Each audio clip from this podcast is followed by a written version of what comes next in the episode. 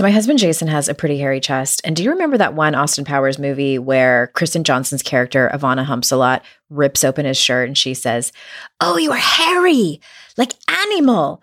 I probably recite that line to my husband at least once a month. And so we got the Manscaped Performance Package 4.0, and it has their Lawnmower 4.0 trimmer, Weed Whacker, ear and nose hair trimmer, which Jason said is more gentle and trims better than any other ear and nose trimmer he's ever used before. Those were his exact words.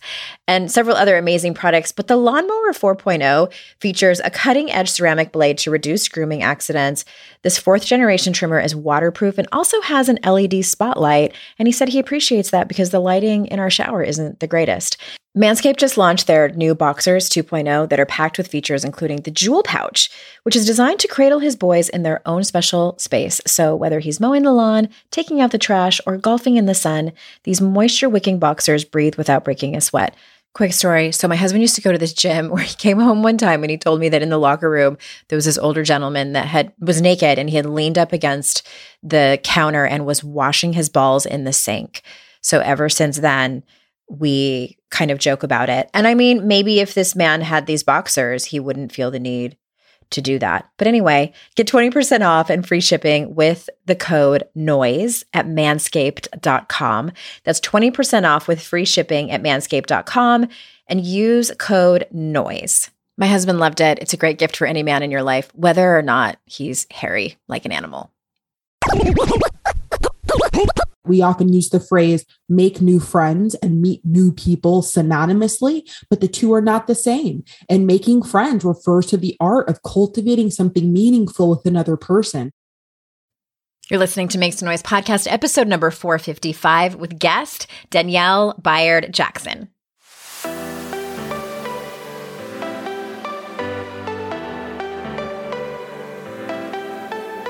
Welcome to Make Some Noise podcast, your guide for strategies, tools, and insight to empower yourself. I'm your host, Andrea Owen, global speaker, entrepreneur, life coach since 2007, and author of three books that have been translated into 18 languages and are available in 22 countries. Each week, I'll bring you a guest or a lesson that will help you maximize unshakable confidence, master resilience, and make some noise in your life. You ready? Let's go. Hello, everyone. Welcome to another episode of the podcast. I am so glad that you are here. So, I just got home from speaking at Mark and Angel Chernoff. They they were guests on my podcast last year. They have an annual event called Think Better, Live Better, and I was in my hotel room. I think it was on the second day. It's a two day event, and I was thinking to myself, you know what these events are? They're food for my soul. And I have missed it so much over the last couple of years. And all that to say, I hope that you are getting together with people who are like minded spirits, whether it's a group of girlfriends, whether it's coworkers, happy hour, or coffee, you know, coworkers that you like, hopefully, or really awesome events like that where it's all about personal development and bettering yourselves and learning and evolving. And I don't know, there's just something incredibly powerful about being in a room with other people who have a common goal in mind. You might be on completely different parts of the path, but you're all on the same path. You're all on the same journey, and that journey is called life. Uh, so, without getting too philosophical, I uh, I just hope that you have that.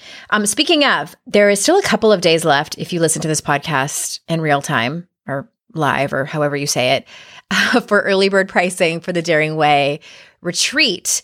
And I hope that you are, and, and shout out to Jackie, who I ran into at the Orlando airport, who was at Disney with her family and recognized me. Like, there's, I don't get recognized very often. Like, literally once every few years. It happens very rarely. But when I do, it's always it's always um super fun and and Jackie, you'd asked me about the the retreat, and I would love to have you. But there's a handful of spots left, and early bird pricing ends on June 10th. And I would really love to have you there. If you're on the fence and you have some questions that are not answered on the info page, scroll down to the bottom of that page, andreaowen.com slash retreat. And there's a link in there for you to book a quick call with me. Speaking of friendships, We had Shasta Nelson, on, Shasta Nelson, excuse me, on a few weeks ago, and today we have another friendship expert. And I just, I think we can't hear enough about this from different experts, and I couldn't just have one person on talking about about it. And so today we have the lovely Danielle Bayard Jackson. And so for those of you who are new to her, let me tell you a little bit about her. Danielle Bayard Jackson is a certified friendship coach and national speaker dedicated to teaching women how to create and maintain meaningful female friendships. She has been featured in NBC News for her expertise, and her advice has been quoted in several other media outlets, including Psychology Today, Well and Good, the Tampa Bay Times, and The Insider. Danielle shares her insight weekly on the Friend Forward podcast, answering women's most pressing questions about navigating conflict in female friendships. Her advice of connection, loneliness, and socializing has gone viral on TikTok, and her following of 176,000 plus continues to grow. So without further ado, here is Danielle. Thank you so much for being here. Oh, thank you for having me. I'm excited to have this conversation. I'm excited to talk to you. We were definitely having one of those chit chats where the hour could go by and we can just be chatting about all different things that have nothing to do with recording for the audience. So, um, we are ready to talk about friendships and I I love this topic so much. I actually have a best friend that I've um, she came into my life in 2009 and it has been the most um probably the most i don't have any other word for it except mature. It's like the most mature friendship uh, with a woman that i've ever had in my mm. life. And by mature i just mean we have both been on the personal development journey and learned how to communicate and learned how to have really difficult conversations that are honest but loving and kind. And so i often hear I'm so jealous of your relationship with Amy. Like, you know, tell us how you found each other. Tell us how you have that that friendship. And so I am so excited to have you come on to talk about this. And so let's start with because I love science and can you tell us what are some research-based ways a woman can create both create and maintain platonic relationships, their friendships? Yeah. And I, I, appreciate you starting with your story because, you know, when I do speak to different people who are in, in strong friendships, they tell me that a question that they often get is people being like, How did you form this? How right. do I, you know, how did you maintain it? That's that's yeah, what I how do you hear. keep mm-hmm. it going? Yeah. And what's funny is, you know, I'm in the middle of writing my book right now, uh, Fighting for Our Friendships. And I'm learning a lot about, you know, research-based uh, evidence regarding the fragility of women's friendships specifically. So it's not just in our head. And I could see why they're you know, jealous of what you've got going on and, and want that for themselves. You know, research tells us that, you know, it's not our income status or our marital status that is the single greatest factor contributing to our life satisfaction and well-being. It's the quality of our relationships. So I think there's something kind of intuitive for the person who's like hungry for friendship mm-hmm. um, because it's the it's the the biggest thing that's going to determine if you are satisfied with your life. So when it comes to making friends to satisfy that need, you know, the first tip I like to give is to start with the people you know, which I know is not like yes. a sexy revolutionary mm-hmm. tip,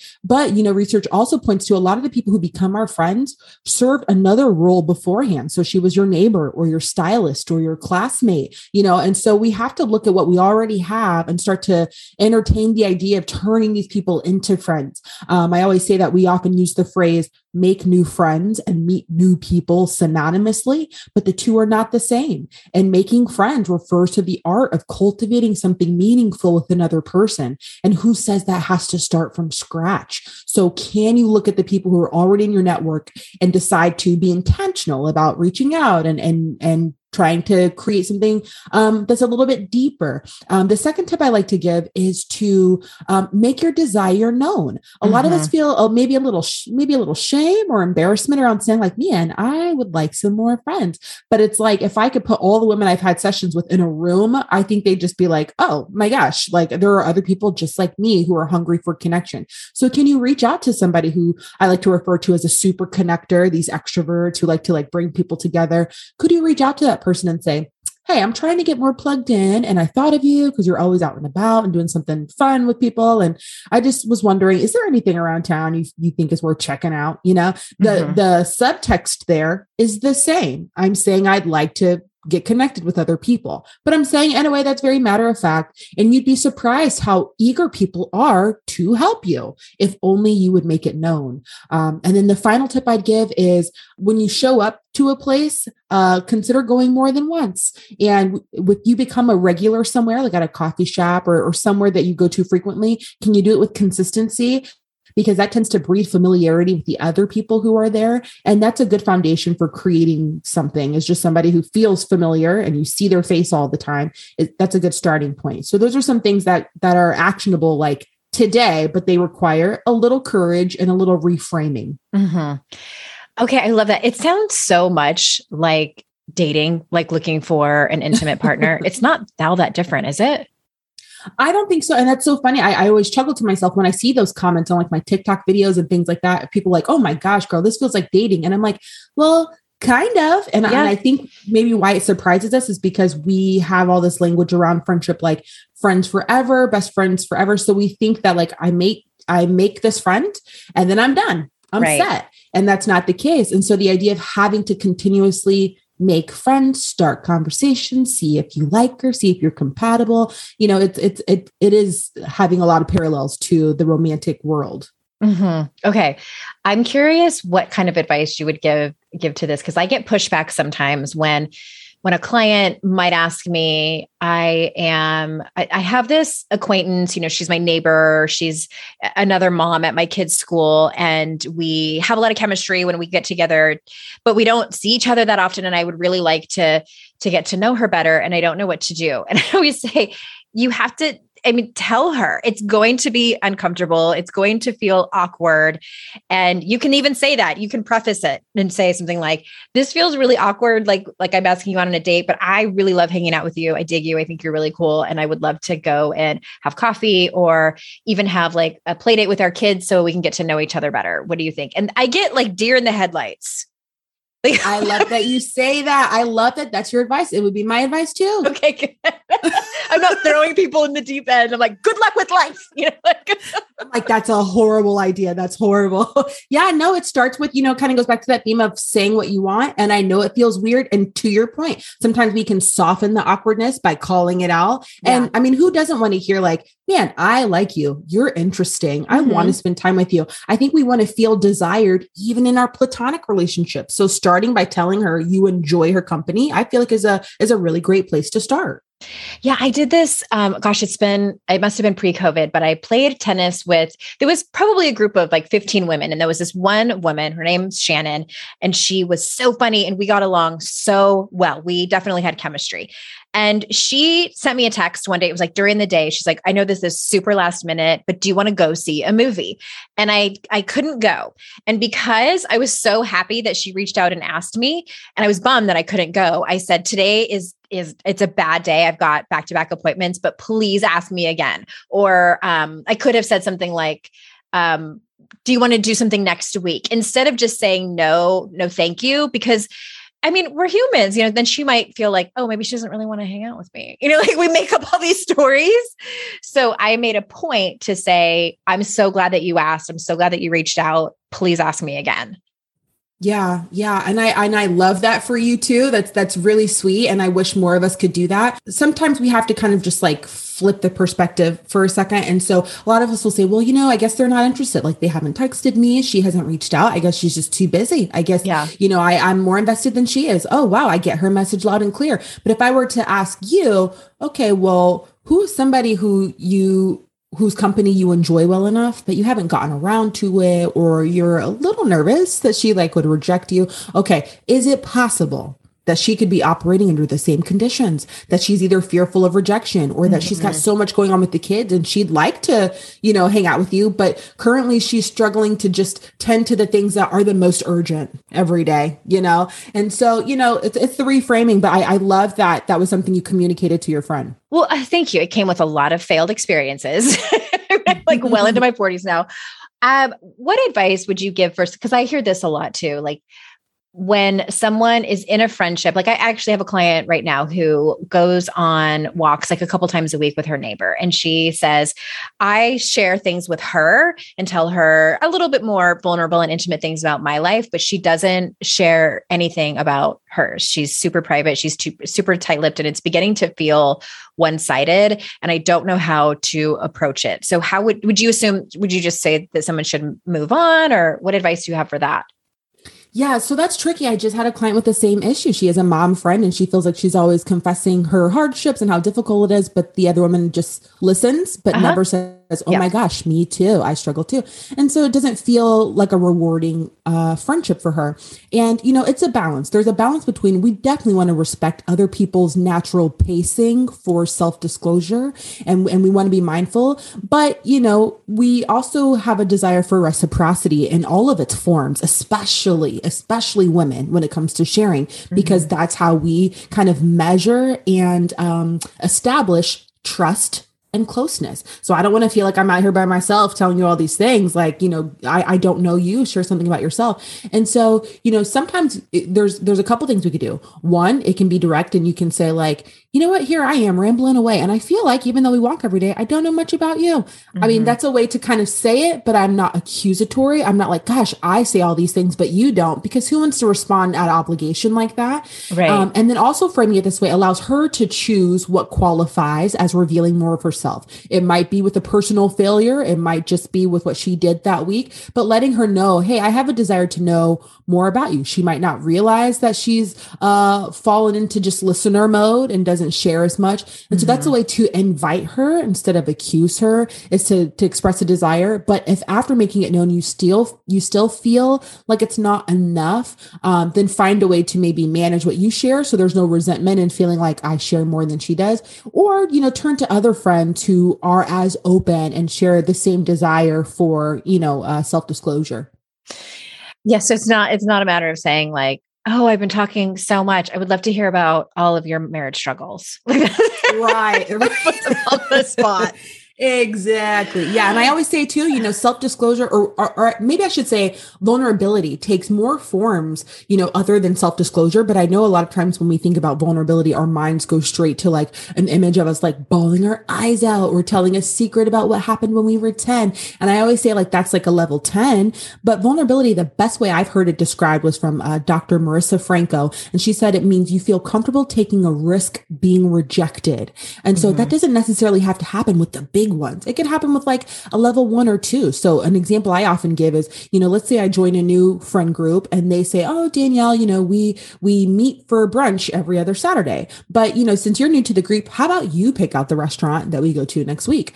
There might be a little bit of hesitation inside of me because I'm thinking, "Oh gosh, like what if I pick something and they think it's lame or it's like mm-hmm. too expensive or too cheap or right. whatever but I'm just I'm just going to go for it. I'm just going to pick a place and that's where we're going to go.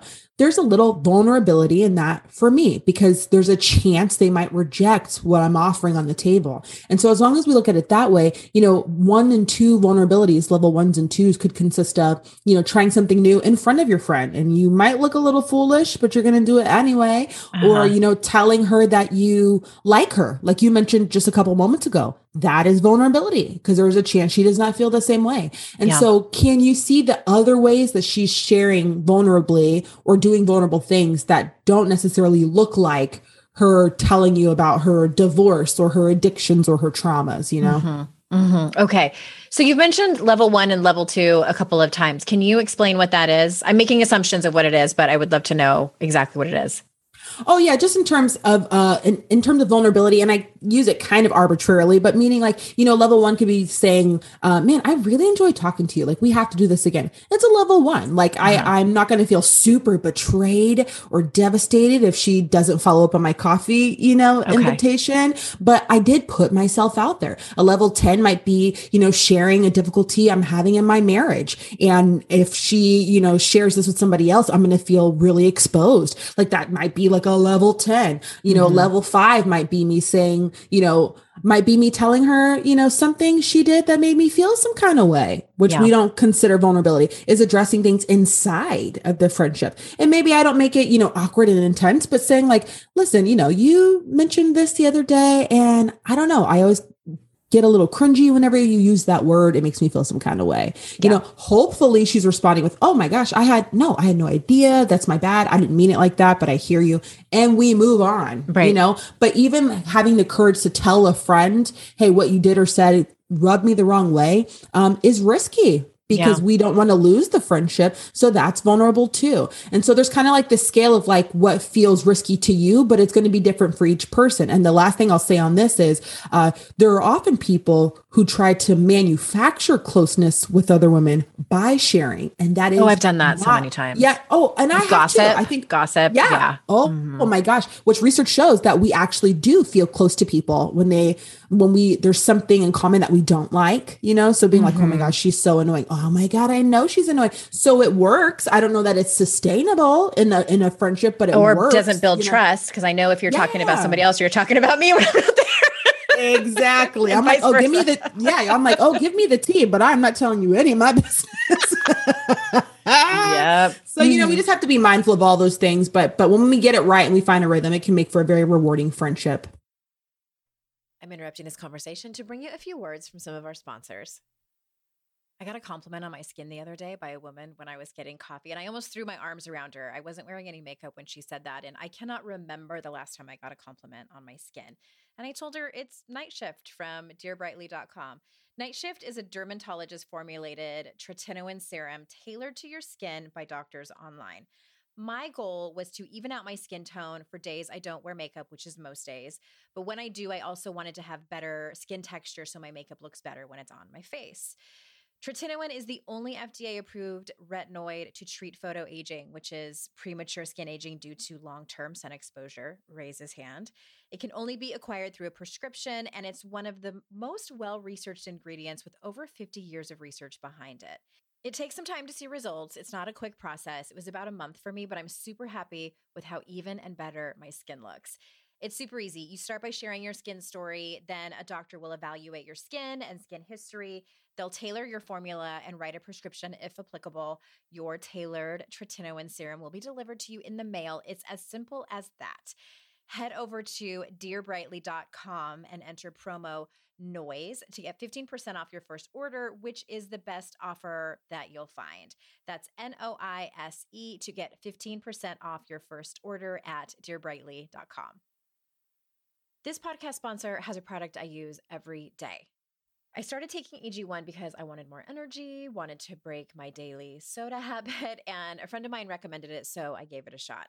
I was honestly skeptical that it would taste good because it looks super healthy but it has a mildly sweet taste that's actually really good because I don't care how healthy it is. If it's not good, I'm not drinking it every day. So I was on and off AG1 for about six months. And then about a month ago, I decided to drink it every day and pay attention to how I felt. Here are some things I love about AG1 it supports mental clarity and alertness. Your subscription comes with a year's supply of vitamin D, which is so important to add in when we don't get as much sunlight as we should. And I know the vitamin D supplement that I started taking, it was this one. It was an immense game changer for me in terms of my daily sluggishness. And it's cheaper than getting all the different supplements yourself if you drink AG1. Right now, it's time to claim your health and arm your immune system with convenient daily nutrition. It's just one scoop in a cup of water every day I put a little ice in it and it is so yummy. And that's it. No need for a million different pills and supplements to look out for your health. And to make it easy, Athletic Greens is going to give you a free one year supply of immune supporting vitamin D and five free travel packs with your first purchase. All you have to do is visit athleticgreens.com slash noise. Again, that is athleticgreens.com slash noise to take ownership over your health and pick up the ultimate daily nutritional insurance. What advice do you have for women who have been hurt before in their specifically in their female friendships i know a lot of women come with um, the mother wound is not uncommon but specifically in their in their friendships with women and they come to you and they say I just don't trust women. I have not had great experiences and I just don't think that the friendships are worth it. How do you how do you work with someone on that? Oh, I'm so glad you brought that up. A, a, lot of people don't bring that up. It's all like fluffy friendship stuff. Um, but I know that there are women who, for whatever reason, have almost like an aversion uh, to female friends. But what's so mm-hmm. funny to me is, you know, I'm a female friendship coach, and those women are signing up uh, for coaching and insight, which says to me that there's a part of us that knows, even if they are the source of our pain, we know women to be the source of our our joy as well and so mm-hmm. they have a hunger for female companionship, which always astounds me. And so, you know, their experiences are totally valid. Some of them have had very traumatic things happen. And I always have two things to, to, to say to that. The first is to look at the ways in which you anticipating rejection from another woman has affected how you show up with her. And not to gaslight and be like, "Oh, it's your fault." That's that's not what I'm saying. But if I expect these women to have an attitude how did that affect how I walked in the room? Yeah. How did that affect whether I, I spoke to them or not, or if I went straight to the drinks and kind of rolled my eyes and sat down because I, I assume that you you know have an issue with me. You know so little things like that be mindful of. And then the second thing i would say is to um is to make it known. If you do start to you know chat with a woman and she seems kind of cool but you're you're scared that it's only a matter of time before she tr- shows her true colors you know to say that to say like man i enjoy hanging out with you. I gotta tell you i haven't you know hung out with women in a long time because you know i had some things go down but i'm, I'm really enjoying you. And i don't think that puts pressure on but again a lot of it goes back to being able to say aloud the scary thing, but it helps mm-hmm. to give mm-hmm. context to other people. Like that communicates to me, like, ooh, okay, like maybe I need to be more tender with her, or it's very important to her that I show up when I say I'm going to show up. You know, so it helps for me to have that context. Maybe with another woman, me canceling last minute, kind of annoying, but my friends get it. But maybe for you, that's going to be a big deal. And so, you know, it gives me the information I need to make sure that I can care for you, you know, in an appropriate way uh, to the to the right extent. Yeah, I, I, love all that, and I'm I'm glad that you um that you mentioned that that not a lot of people bring it up, but I don't think it's that uncommon. I've had a couple mm. of people come to my retreats and um, have said at the very end, I mean, because it's a built-in container it's it's it's on shame work. It's the daring way. It's the, you know, I'm trained and certified in Brene Brown's work. So we are there for a specific, like people aren't surprised when they walk in and like everybody's being vulnerable.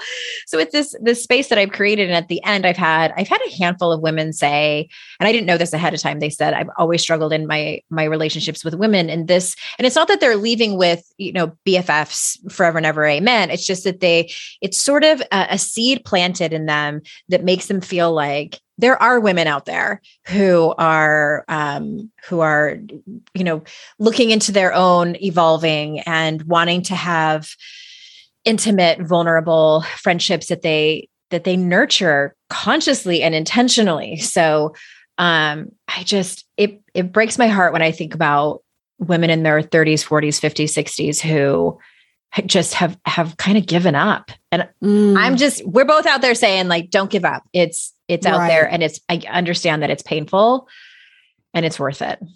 Right. And and i mean like look at you and i we're having these conversations about women. I feel like sometimes we I, i'm i know there's a term for it like in the psychology arena but um maybe not I don't think it's self fulfilling prophecy, something else, but where, you know, if you expect it, then it happens. Maybe that is yeah. self fulfilling prophecy, or you start to see evidence of the right. thing that you believe. But it's like, if I can encourage a woman who's listening, who is thinking, like, I don't know, I'm done with women. I mean, right here, you're having, you're hearing a conversation take place between two women who love women, who would right. be eager to love on you, you know? So let us be evidence of, you know, the, the other argument that you're not entertaining, the other possibility, which is you know it's never too late to form a bond with another woman who who gets it mm-hmm. you know? Mm-hmm. so um something to keep in mind.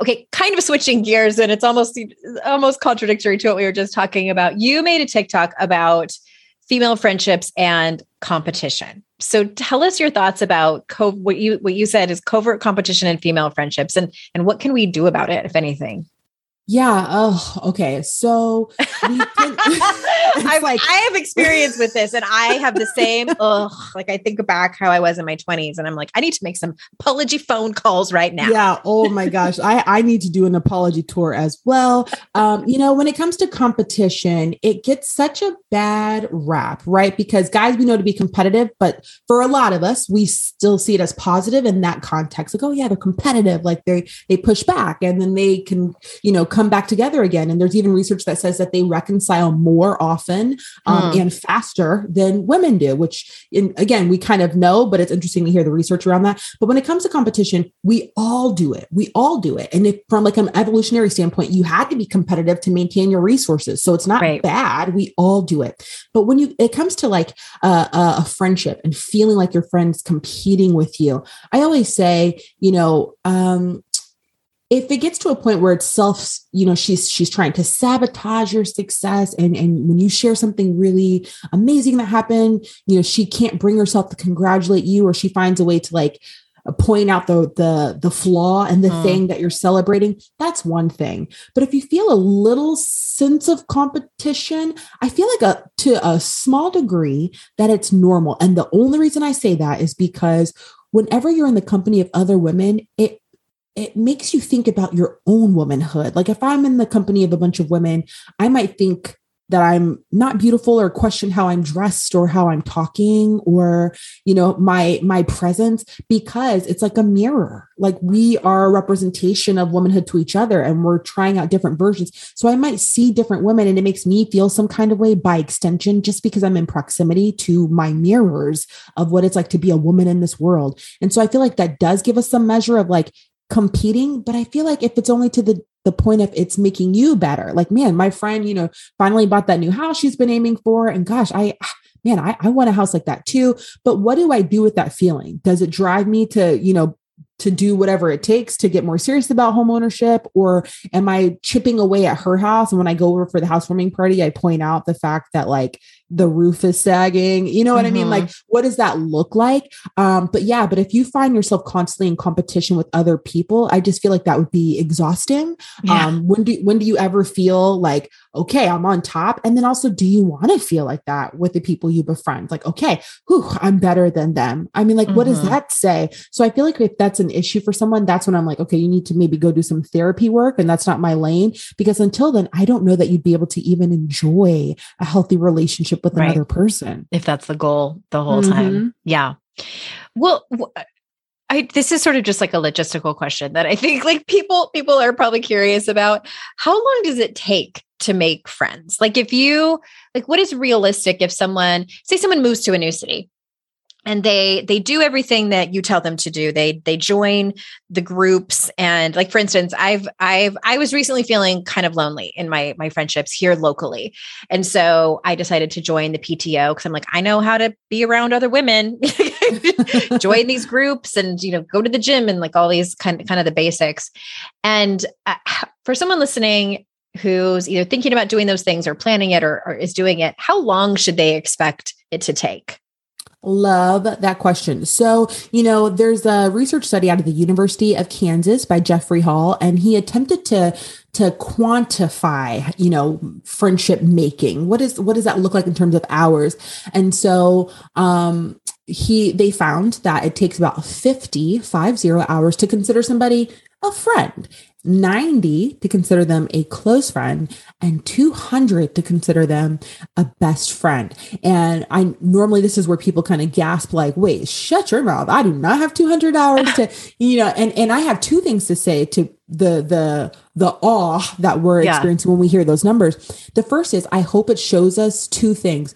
One, how intentional you need to be about spending mm-hmm. time time with other people. And a lot of us will have like a couple coffee dates and we're like, okay. And we expect that to sustain us uh, for like the next couple months. And it doesn't work that way. So I often make the joke if, you know, I wonder if after coffee, if we could see like a, a time counter on each other's foreheads and we're like, okay, we're at 36 hours. Do you want to see a movie next weekend? You know, I wonder how that would change things if we could see it. Um, but the other thing that I hope that that gives us um, as a takeaway is you are going to have to be intentional about the people who you want to prioritize as like your top tier people because time mm-hmm. is a mm-hmm. limited resource. And so, my extroverts who want to work the room and spend time with everybody, you are going to experience plentiful friendships that have no depth because right. you cannot spend 200 hours with 15 friends. And so, who are those top three to five people who it really matters to you to like grow something meaningful with them? That's who you're going to need to kind of dedicate some time to, maybe more than others. Um, so, you know, there are a couple ways that that that research finding can inform how we operate in friendship. But if you do show up one time and it felt okay, and then you don't make plans to hang out again, you are going to end up feeling empty again because it's like you've burned out that that fuel. You need more hours. Hmm.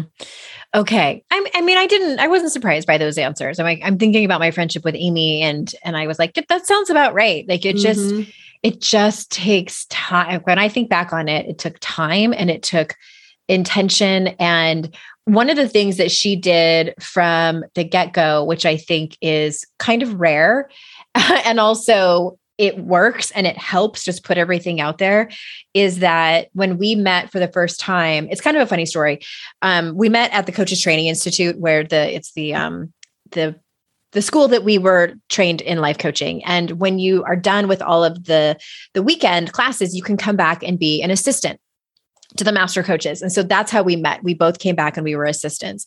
And at the end of the weekend, they do this sort of ritual where they put all the chairs in a circle and everyone goes around the room and you have like a couple of minutes to say whatever you want to say to the group. And then at the end, you say, and I am complete. And so she, I, was first and I, you know, said all the things I was supposed to say. I was so proud of all of the students there and thank you to the leaders and blah, blah, blah. And so then it's Amy's turn and she's sitting next to me and she starts crying and she just is very emotional and she's talking to the whole group and she turns to me and she says, And you, I am so glad I met you. I have been trying to manifest friendships and you mm. came into mm. and she's like giving me all these compliments. I was so uncomfortable, Danielle. Like I was like, what is happening? But she's very demonstrative. And I don't recommend that for everyone unless that's your personality. But my point is, is that she told me, like, she could have done it privately, like, been like, hey, I dig you. it was this kind of grand gesture, which is so her. But my point is, is that she laid it all out there and was like, hey, I like you and I am I am really trying to have more friendships in my life and if you like me too I would love to be your friend. And I mean I probably wouldn't go about it the way that she did but that was such an example of someone who just says right from the beginning um hey I want to be your friend but also I think was was really telling that she had made it a goal in her life. She was like, I am going to make more friends, like good, good friends. And it's going to take some time. Yeah, yeah. And I appreciate, I know some of us could be like, whoa, whoa, whoa, slow your roll. But, I know, was I, very I, much like that. and I think I would have been too. You know what? I think, I think a lot of us would be, which is so funny because we're here saying like, I'm going to say what I want, put myself out there. But if somebody does it to me, I'm like, whoa, what's, what's going on? And I think that is a paradox a lot of us live in because we think, well, the person who doesn't have friends, what's wrong with them? But at the same time, like we want friends too. But then to say it out loud, we're like, well, what's, well, what's wrong that you don't have them? And it's so foreign to us to declare affection early on in a platonic context. Now, if romantically a guy who you're into or a guy's like hey i really like you or like you're beautiful you're we're like oh okay you know? Uh-huh. but with the woman we're like well like what's going on? Like does she not have friends? And it's just such an interesting way that we relate to other women platonically and then you know our romantic partners. Um but yeah but good for her for saying what she she needs. Um i wonder if it's foreign too because so much of um our communication as women um is intuitive and it's subtext and mm-hmm. we have a lot of ideas circulating around like she just gets me we have this chemistry it's unspoken and it's a very romantic notion um, but I think the other side of that is, you know, when somebody does say something aloud, we feel some kind of way about it because we believe everything should just kind of be like organic right. and unspoken. But then it leads to a lot of misunderstandings, right? We've seen that 100%. before where it's like, well, I shouldn't have to say it. Like my friend should just know. And then the like, friend's how like, oh could oh you God, not know? Yeah. Yeah. Yeah. So, you know, so good for her for saying it. But I know that, you know, at the end of the day, it's about compatibility and and and a reciprocal interest and things like that. Okay. I know it's an unusual story. It is kind of funny. And she tells it a little bit differently. But I have a question for you about this one particular topic that I opened my big mouth one time. We were I was playing tennis with a bunch of women and someone made this comment and I'm curious how you would respond to this. It was just some casual conversation about about women or something and one of the women said, "Well, you know how women are. They're so catty mm. or we're so mm-hmm. catty or something like that." What did, what would you say in response to that? I can already tell based I, I, had a feeling you were oh. going to say, "Yeah, we are." oh God, that's rough. Um, well, you're asking me two different questions because you're asking what I would say, and then there's like the advice I'd give to someone to say. can, you, can you give me both if they're different? I, I would yeah. love to know. like in a casual context where you're not um, Danielle, the friendship yeah, expert, right? And That's you so knew funny. these women. At least you know they weren't like your besties, but you were friends with them. What I'm curious yeah. what you would say.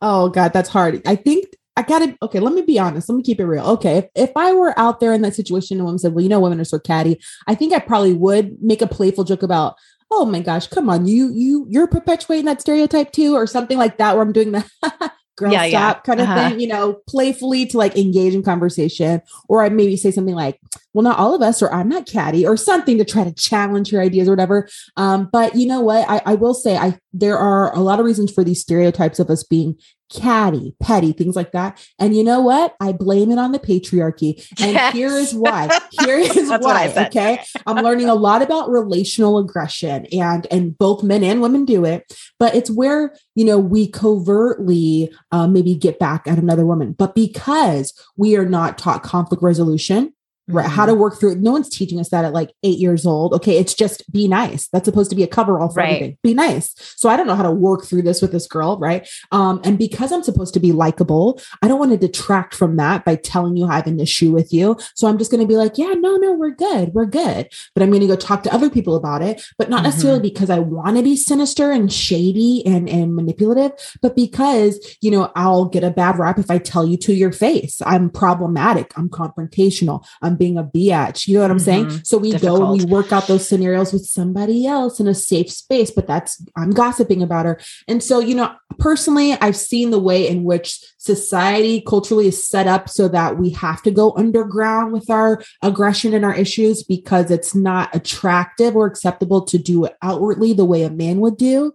Um, and then, you know, the, my final suspicion for that is possibly because too, like we're very relational and we, um, we value connection. So we don't want to outwardly be like, oh, this is an issue, that's an issue. And we want to preserve our connections. So maybe that looks like, you know, suppressing how we feel. Maybe it comes out in a little passive aggressive way, or maybe we just don't invite you to the next uh, social thing that we mm-hmm. have instead of tell you. And, you know, so I think there's a lot at play, but I, I do wish that we would maybe stop perpetuating that whole idea of like women are so catty as if it's something that's just inherent to being a woman. Right. Yes, thank you for that. I, you know, fist pumping over here. I I when it happened, I think I said something along the lines of um, well, I have a different perspective on that. And mm. you know, I think mm. it's a cultural stereotype that we still buy into and also you know we're raised differently than than boys are and and i had i had just done some research now i forget because it was a long time ago i just did some research for my last book where i talked about that and how and, and just even as like you were saying like growing up just the fact that boy little boys are encouraged to roughhouse mm. teaches them resilience and we don't get the same we don't get the same lessons um and and what was interesting too is that I noticed this with with my my husband who's who's my second husband but the way that men razz each other mm-hmm. and just shovel shit back and forth and I asked him one time I'm like you guys are kind of assholes to each other. Like, is this, is this like a guy thing? And he's like, yeah, it just is kind of what we do. And I'm like, and it doesn't bother you? And he's like, no, I think for the most part with your friends, there are some boundaries that you just, you know, like places you just don't go. And I found that so fascinating. And I'm like, women typically we're not like that. And like you were saying, maybe it's because there's so much subtext and we're like, what does she mean by that? Like, yeah, yeah. And also, you know, research shows that we, uh, that women value um, egalitarianism in their friendships. So we are it's almost like an unspoken rule that we're supposed to establish sameness. And so it's like oh my god me too me too. So if you are roasting me playfully then you're taking away from the fact that you and i are supposed to be the same. So if you're like oh my gosh girl with your with your you know um chipped polish or with your uh-huh. you know scuffed up shoes or like you know what i'm saying? It's like oh okay. Or you know how you can get danielle haha it feels like oh yikes because we're supposed to like i value us being the same. But men you know it's it's about status with them. And so it's almost understood that we're going to rise and who's better and who's worse and we can be totally fine. But for women again since we're so um appreciative of connection it's important to us to maintain like me and you are the same. Um it would for some people fray that friendship to feel like she thinks she's better in any kind of way or to playfully point at things that might be an insecurity. It's like a whole thing. Yeah. Yeah. I mean, this even goes into a bigger conversation about internalized misogyny, um, mm-hmm. and that and it you know it ties into competition and how many many women are are raised even in homes where they're taught to compete with each other for the attention and affection and resources of the patriarch they're you know usually their father mm-hmm. and um it's just it's that's another conversation for another time but the, yeah. the the last question i want to ask you is so you're a certified friendship coach and where would a woman be in her life where she would need a friendship coach and um, and if you have time like what do you what do you do to help them do you have like a um like a methodology that you take people through or is it sort of custom based yeah, I appreciate you asking that. I always say, I think that, you know, I always say if, if you overheard a woman, you know, while you're waiting for the subway or, or in a coffee shop and you overheard her saying, like, yeah, I'm talking to my friendship coach tonight, you might be like, what? Like you know is she mm-hmm. uh, struggling being social? Does she know how to talk to people? Like what does a friendship coach do? And i get that. I always say i think people would be surprised to know that maybe 75% 80% of the women i work with are high achieving mm-hmm. charismatic uh, life of the party women who are strategic in every other area of their lives and they approach friendship the same way. Hey, I need to know why this transpired with me and my friend. Hey, I want to have a talk with my friend, but oh, I'm not sure how to say this. I want to work out some scenarios with you. They are women who approach the rest of their life in a very intentional way and they see friendship as just the same. Women who maybe moved to a new city and they're like okay how do i go about you know creating a new network here? Um, so it's very strategic in that way. Um, but women come to me you know number one issue hands down is how to make friends. And it always comes with some kind of qualifier. So how do i make friends as a new mom as a as an introvert oh, as a military spouse as a woman who has changed and evolved? And i want new friends who understand this new me you know? So how do i make friends is number one. Um, the second issue might, is probably something around um, i feel like i initiate more than my friends or i give more than my friends give is a big one. Yeah. um, and then the third would probably be trying to work through how to address something really tender with a friend because it's like eating you up for long enough and you mm-hmm. want to do something, but you don't know how.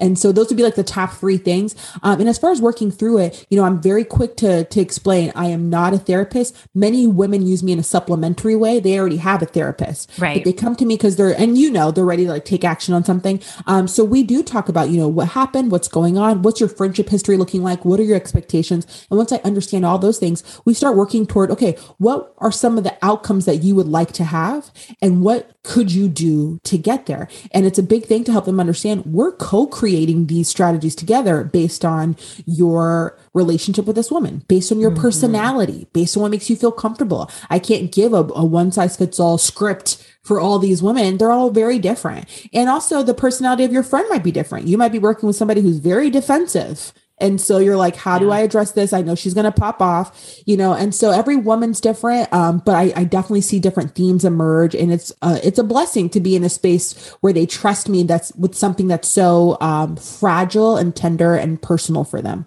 Yeah. And important. I love that. Thank you so much for explaining that. Um, betterfemalefriendships.com. All the links will be in the show notes. We'll for sure have you on when your book comes out. Is there any other place that you want to send people Besides, we'll have your TikTok link and your website. Anywhere else? You have a podcast too, right? Yeah, the podcast is Friend Forward, and that comes out every Thursday. Nice. Awesome. Thank you so much for being here. I have is there anything else that we didn't cover that you want to circle back to, or do you feel complete? No, your questions were great. And I also really appreciate that you were sharing your friendship stories too. It just like makes it such a richer conversation. So I really appreciate that. Well, next time I have you on, we can talk about all the ways that I was a shitty friend and that I have since got circled back i think with i think with all of them yeah definitely um and that's why facebook is so great to be able to find people and like made made amends where i where mm. i needed to mm. and that's been you know so healing for at least for me i can't speak for the other person but they they told me you know like thank you for um and it was i think it was just probably typical young woman stuff mistakes made that i didn't i didn't know how to be a good friend i didn't know mm. no one ever mm. taught me it's not that i had terrible modeling of friendships i just didn't no one teaches this really it's a, except you and other people. So anyway yeah i have i just i also want to say i've definitely been there on the other side and um and had to had to clean up some messes. So thank you everyone for listening. I appreciate your time so much. And remember it's our life's journey to make ourselves better humans and our life's responsibility to make the world a better place. Bye for now. Hi there. Swinging back by to say one more thing you know how I'm always giving advice over here on the show and on social media? And a couple of those things is that I'm always telling you to ask for what you want, be clear about it, and also ask for help. So I am taking a dose of my own medicine and I'm going to do that right now.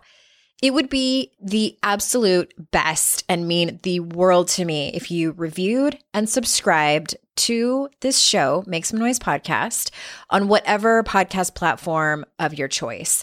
And even more importantly, it would matter so much if you shared this show. Sharing the show is one of the few ways the podcast can grow.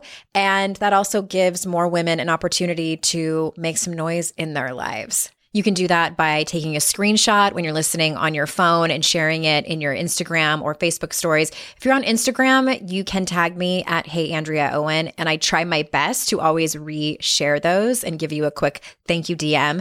And also, you can tell your friends and family about it. Tell them what you learned. Tell them a really awesome guest that you found on the show that you started following. Whatever it is, I appreciate so much you sharing about this show.